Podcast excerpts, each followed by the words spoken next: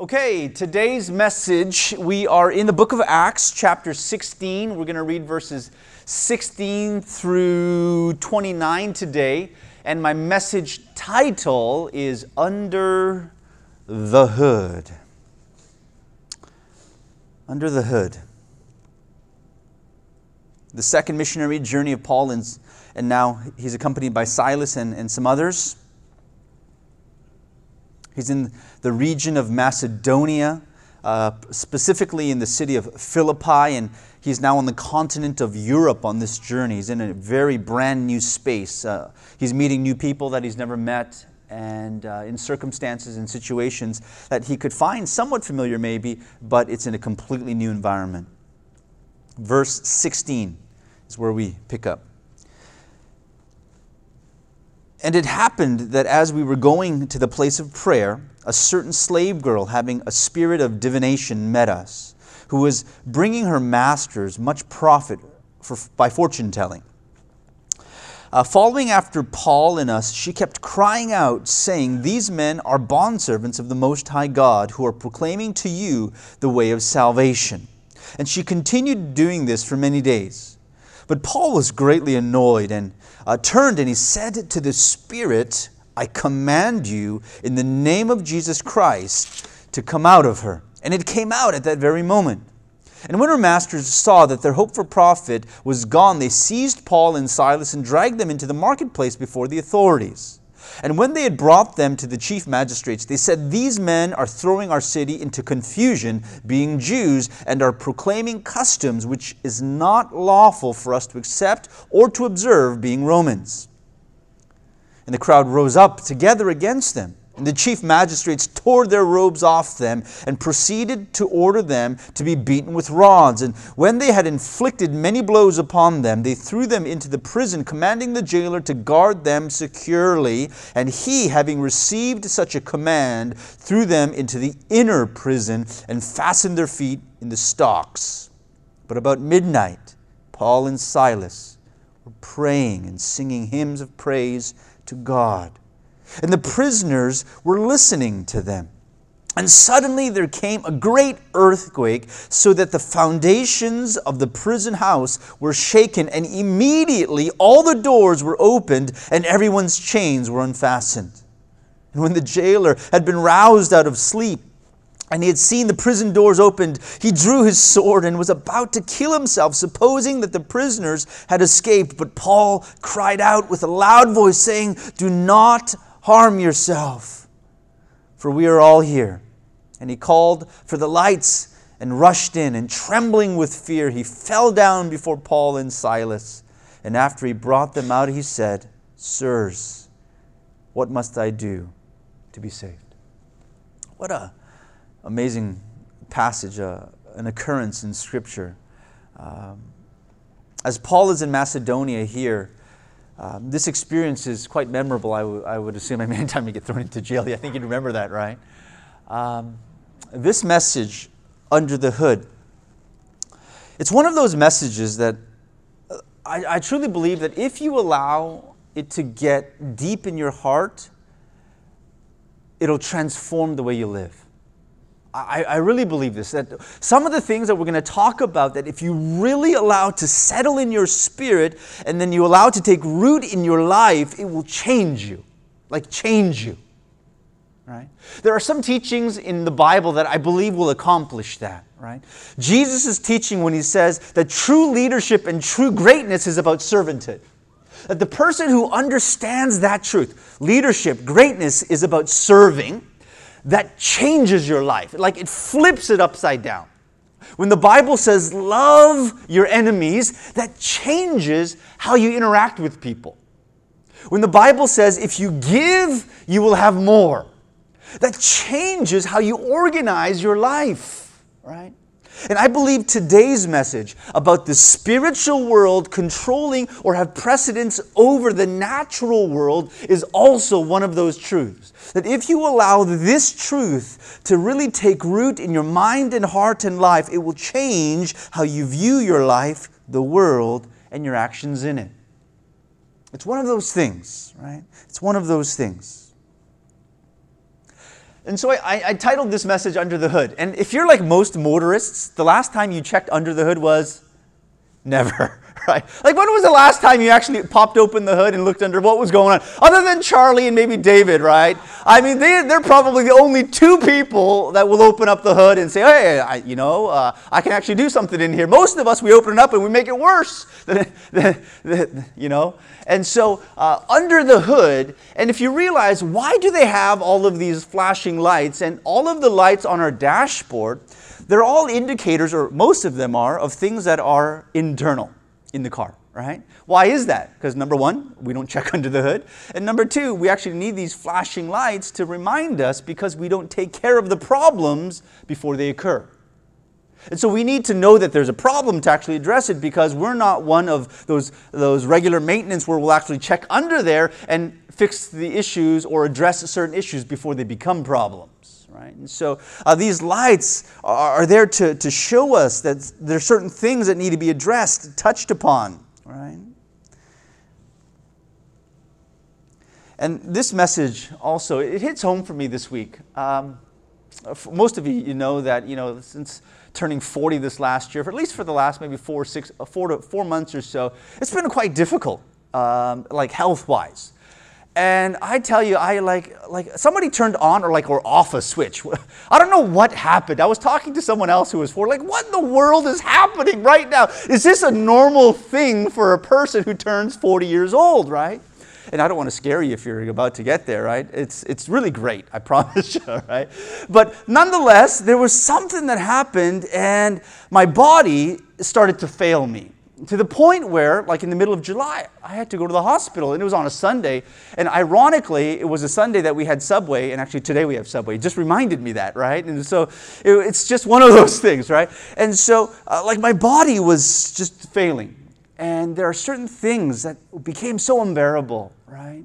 And things that I, I, took for granted were so easily kind of a part of my life, even just some years ago, definitely a decade ago or in my 20s, but now it became so difficult just to do. And as I look in retrospect, being hospitalized was one of the greatest blessings of turning 40. And I'll tell you why.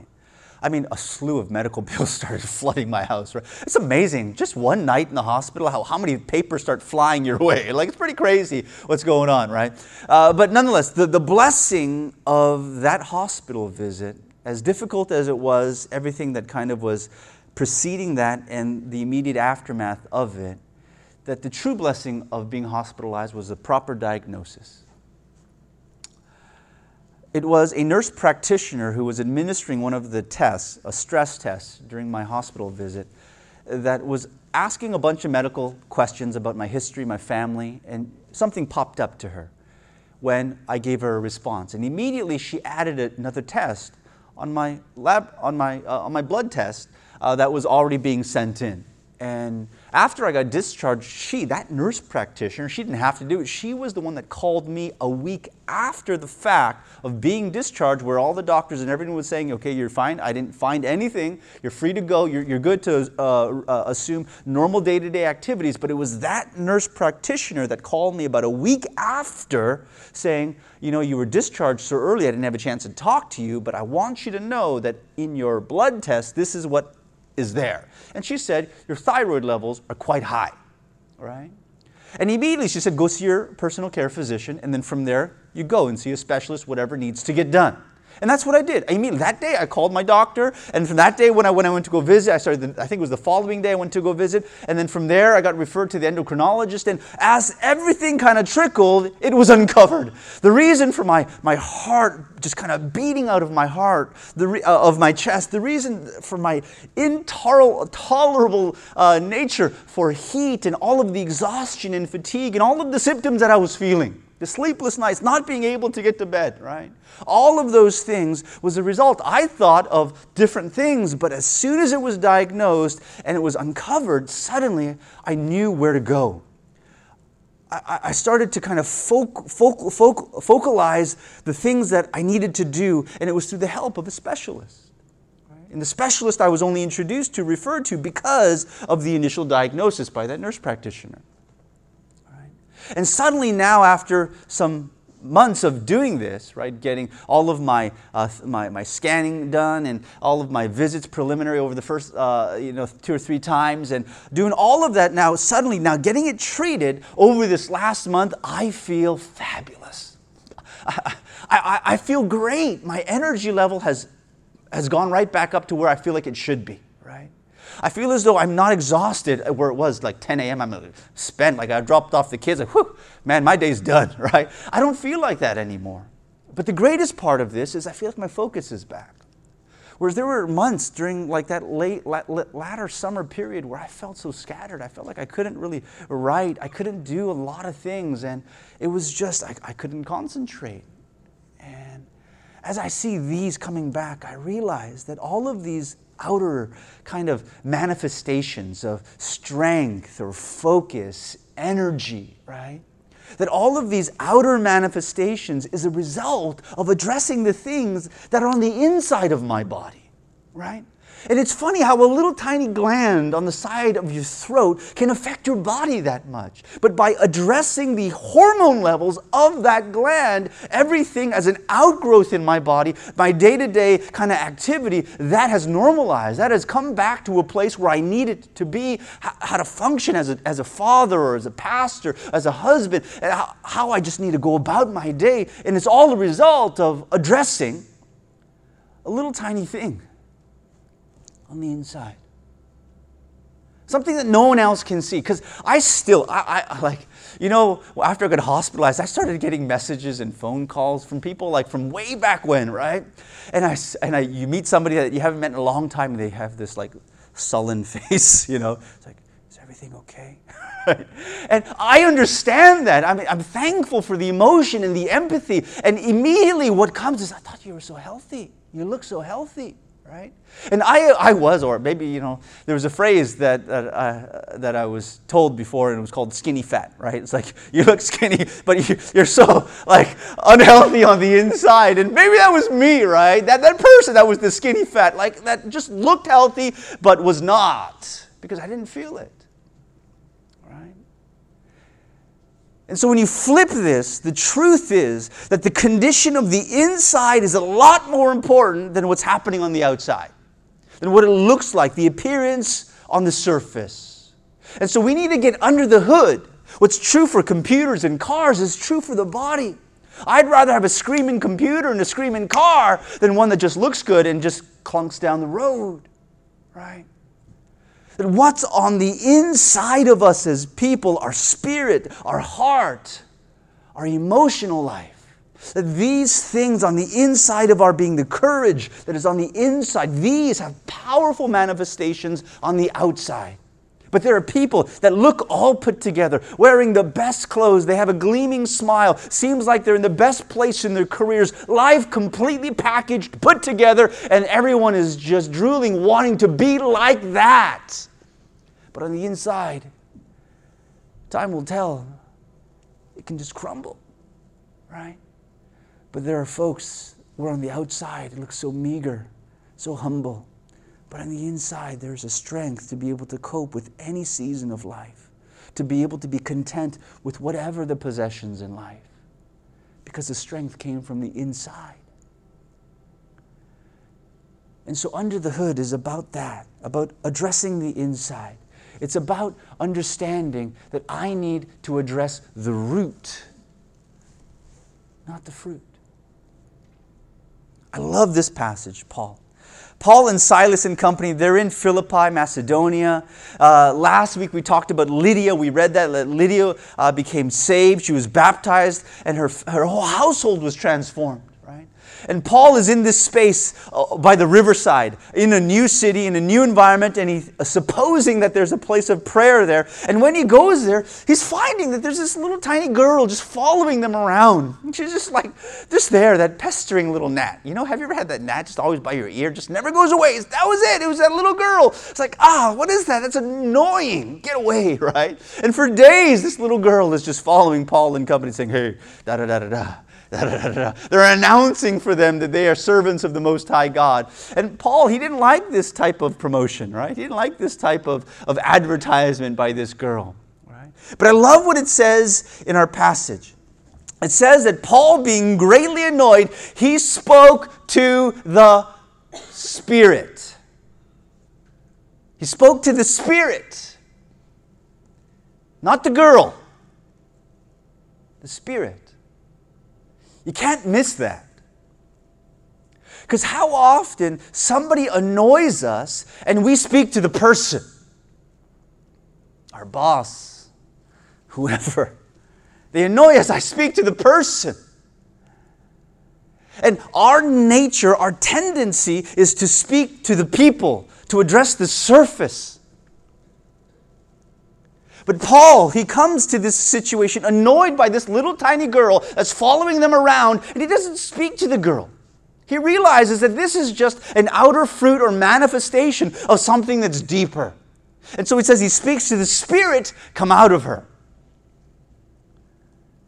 I think that's so key to how we ought to live our lives. Not that you go to every difficult situation and you try to find evil spirits to speak to and say, Come out of that person, come out of this situation. But the key is this that in life, when you look at symptoms, don't fixate on it. When you see problems at home or in the workspace, it is not just because it was a bad day. It's not just because it's a surface thing. There are usually some things happening on the underside that's causing this. That the root is fundamental, foundational, important. It is the crux, the meaning, it is everything. And the fruit just naturally follows the roots. What we see is a consequence of what is not seen. And there's a, a, a, reasonable application to this. Like, if I don't like the fruit, don't just start hacking away at the fruit, right? It's like you got apples and you want oranges, right? Just don't put the orange paint away. You know, it means nothing to hack away or to try to change the appearance of the fruit, right? I want my family to, to look like it's put together. I want my, my career to look like it's packaged well. And you just address the outside with clothes and cars and things and titles and business cards and this and that. You can, you can really put your schedule out there and say, hey, this is my identity. And you say that this is the outer thing. This is showing the world how busy and successful I am. And we can put a lot of things out there. It is just the hanging fruit. That's all it is, right? And if I have a problem with the fruit in my life, if there's frustrations and anger, if there's depression, if there's loneliness, these are just external fruits. And there's something deeper that needs to be addressed. If I have anger towards a person, that's a fruit, right? That's a fruit. Possible roots of that jealousy, envy, disappointment, abuse. Not being able to commit, that's a fruit. Possible roots abandonment, ignorance, overparenting, overeating, sexual promiscuity, self hatred, murder. These are all fruits. All fruits. And so effective psychologists, what do they try to do? They try to, they hear all the problems and they try to, what's, what's the root here to this? Go to a mechanic, right? If you got smoke coming out the rear end of your car, it's because something on the inside of that engine is going wrong, right? They're not going to bring out the paint and say, hey, you need a paint job right now, right? That's not what they're going to be doing. They're a bad mechanic. They're just trying to milk you for something if that's the case. So a mechanic tries to address and isolate the root issue of the engine the vehicle. You go to a physician, what do they try to do? Right? They, they hear all the symptoms and they're trying to diagnose the problem.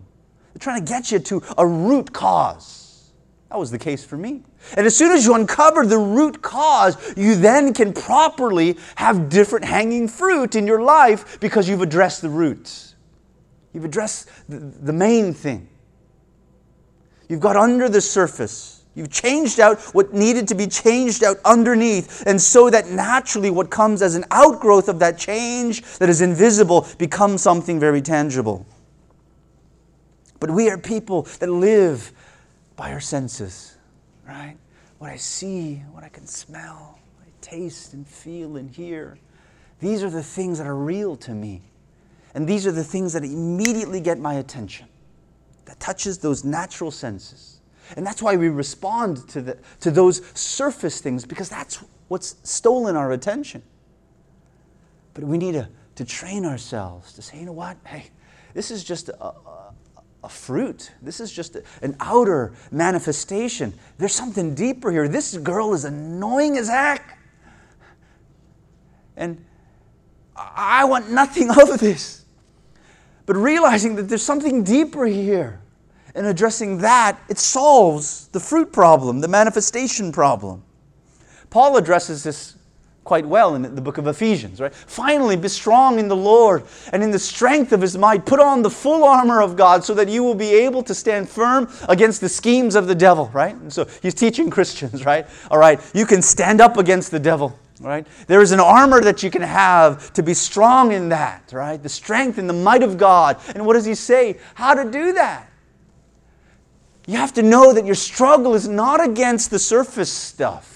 That people taking up arms against you, nation against nation, all of the stuff that's happening on the battlefield, that's actually just an outer manifestation of something that's deeper than that. That your battle, your struggle is against the rulers, against the powers, against the world forces of this darkness, against the spiritual forces of wickedness in the heavenly places, he's saying. Get your eyes on the right place know that it is our tendency to fixate on that which is flesh and blood. But there is something happening on the underside of that that is our reality. And the faster you get your eyes on what is truly real, the better you can address the surface stuff that you think is real. Get to the root, get underneath. And once we do, the stuff on the surface, that'll be dealt with. That's so true in relationships, isn't it? Have you ever had a dysfunctional relationship? But maybe you were just, uh, there was enough grace, there was enough something, wisdom, and, and to be able to, to uncover what was the root cause of that dysfunction. And if you've ever had a repaired relationship, those get strong. If you've ever had a, a, relationship that was in a place of dysfunction and somehow was healed through proper knowledge, shedding light on the right areas and addressing that, and you were able to find forgiveness and healing with one another, those relationships tend to be very strong. And you address the root stuff.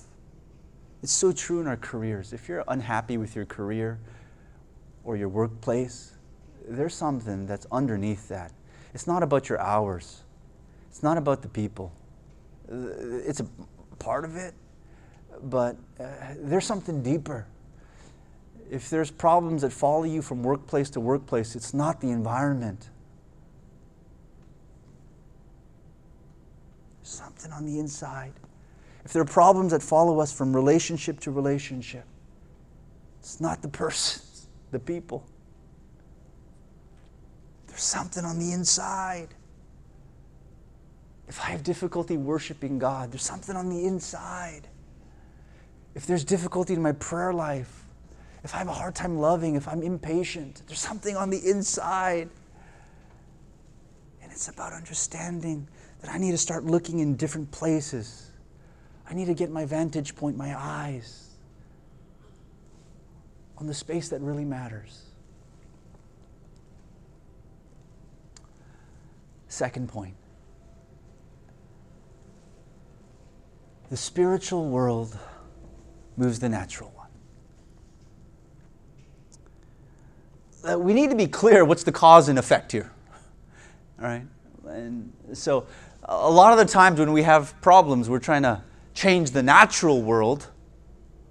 And somehow we think that if we change the natural world, it'll then trickle into something maybe that's beyond that. But the true key here is to change what's unseen, the stuff that's eternal, the stuff that's invisible, that I acknowledge the reality of a spiritual world. And in faith, as I connect on a deeper level to my existence, to what I face on a daily level, as I, as I reach in and I address what's happening in, this, in my spirit, then it has a natural move, an outgrowth into what is physical. Isaiah, the prophet, right? He speaks this of God's plans. He says, For the Lord of hosts has planned, right? That's a good thing that God has plans, right? And this also, you know, we can uh, participate in the plan of God. That's what prayer is, isn't it? When we pray, we're participating in the planning of our lives. Yes, there is an aspect of God's sovereignty that over, uh, oversees all things, that He's planned it from the beginning of our lives right through the end. But God comes into the moment with us and He, and he hears our prayers and He responds to our prayers. Bible says we do not have because we have not asked. And that means that prayer is powerful in that way. That I can actually join hands with God in prayer and affect what is reality in my life.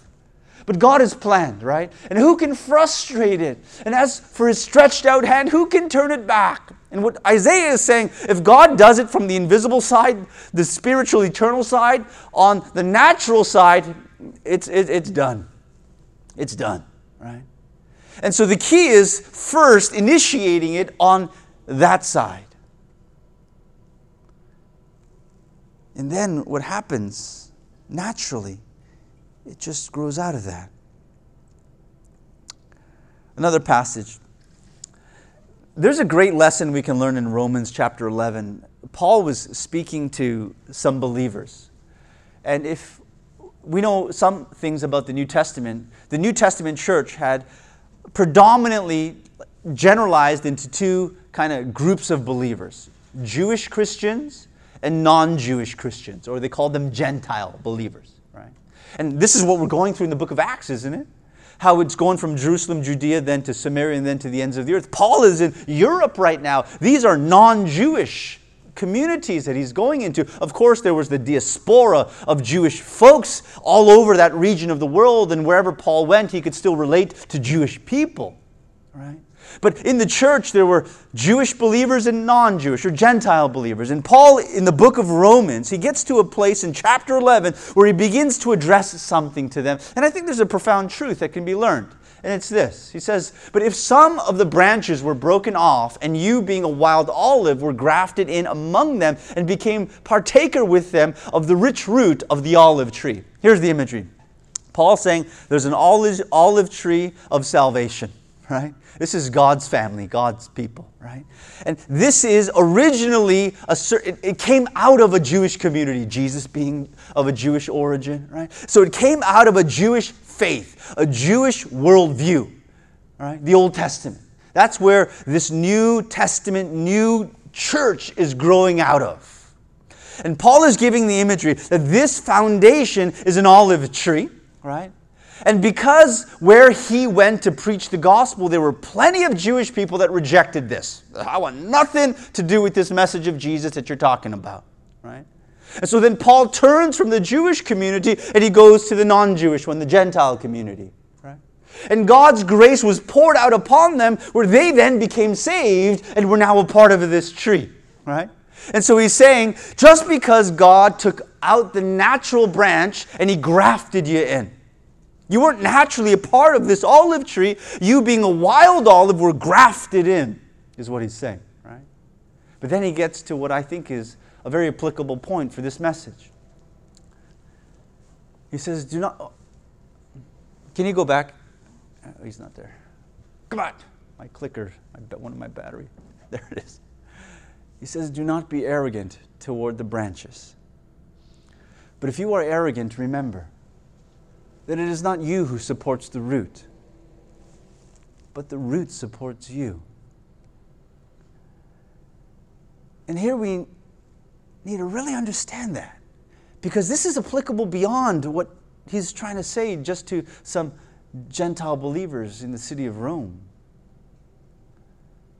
That arrogance is saying, you know, the fruit is like, yeah, right?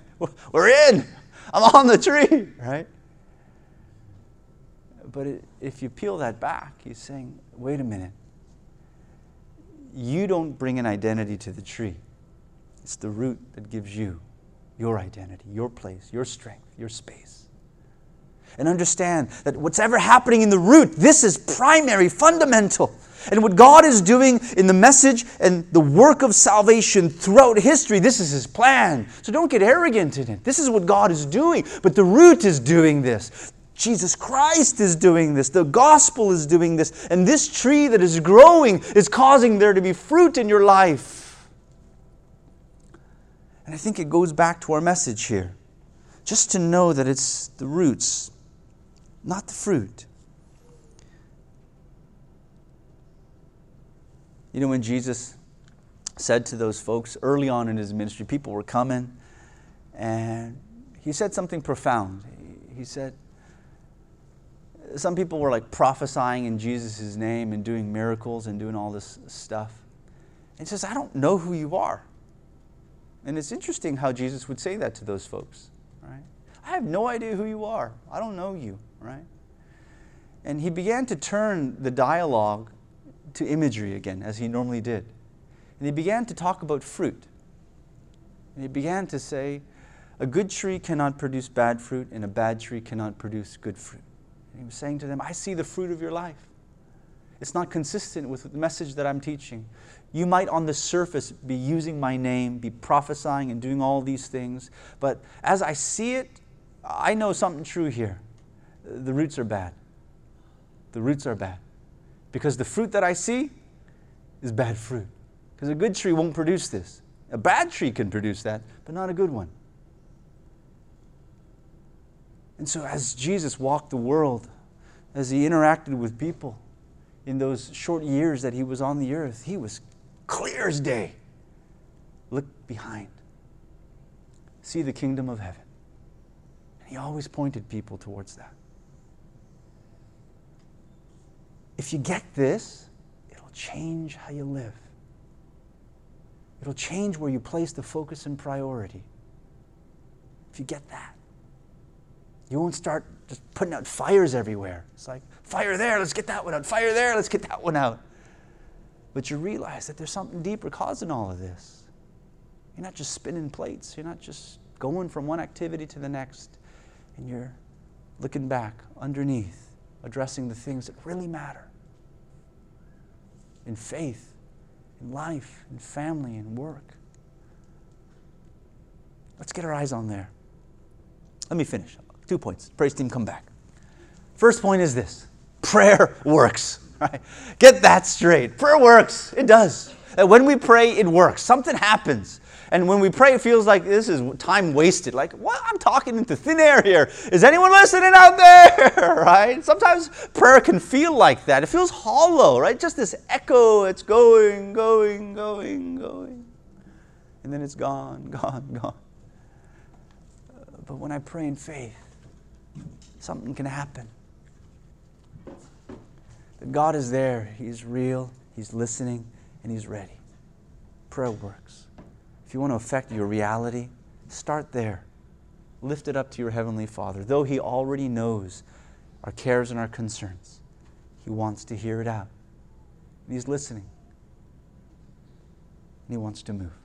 That's first. Second is this that our private and spiritual life is first. Often we think about our physical life, maybe the outgrowth of our emotional life first. Right? But I, I want us to know that if we take care of the private, spiritual side of our lives, the physical, the emotional side, that tends to follow. It tends to follow suit.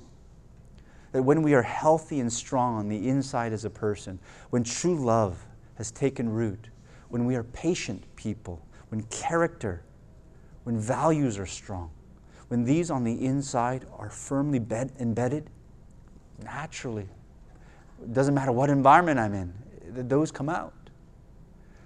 But when we have to force ourselves to, to help people, when we're ingenuine in our acts of love or sacrifice, that doesn't last very long.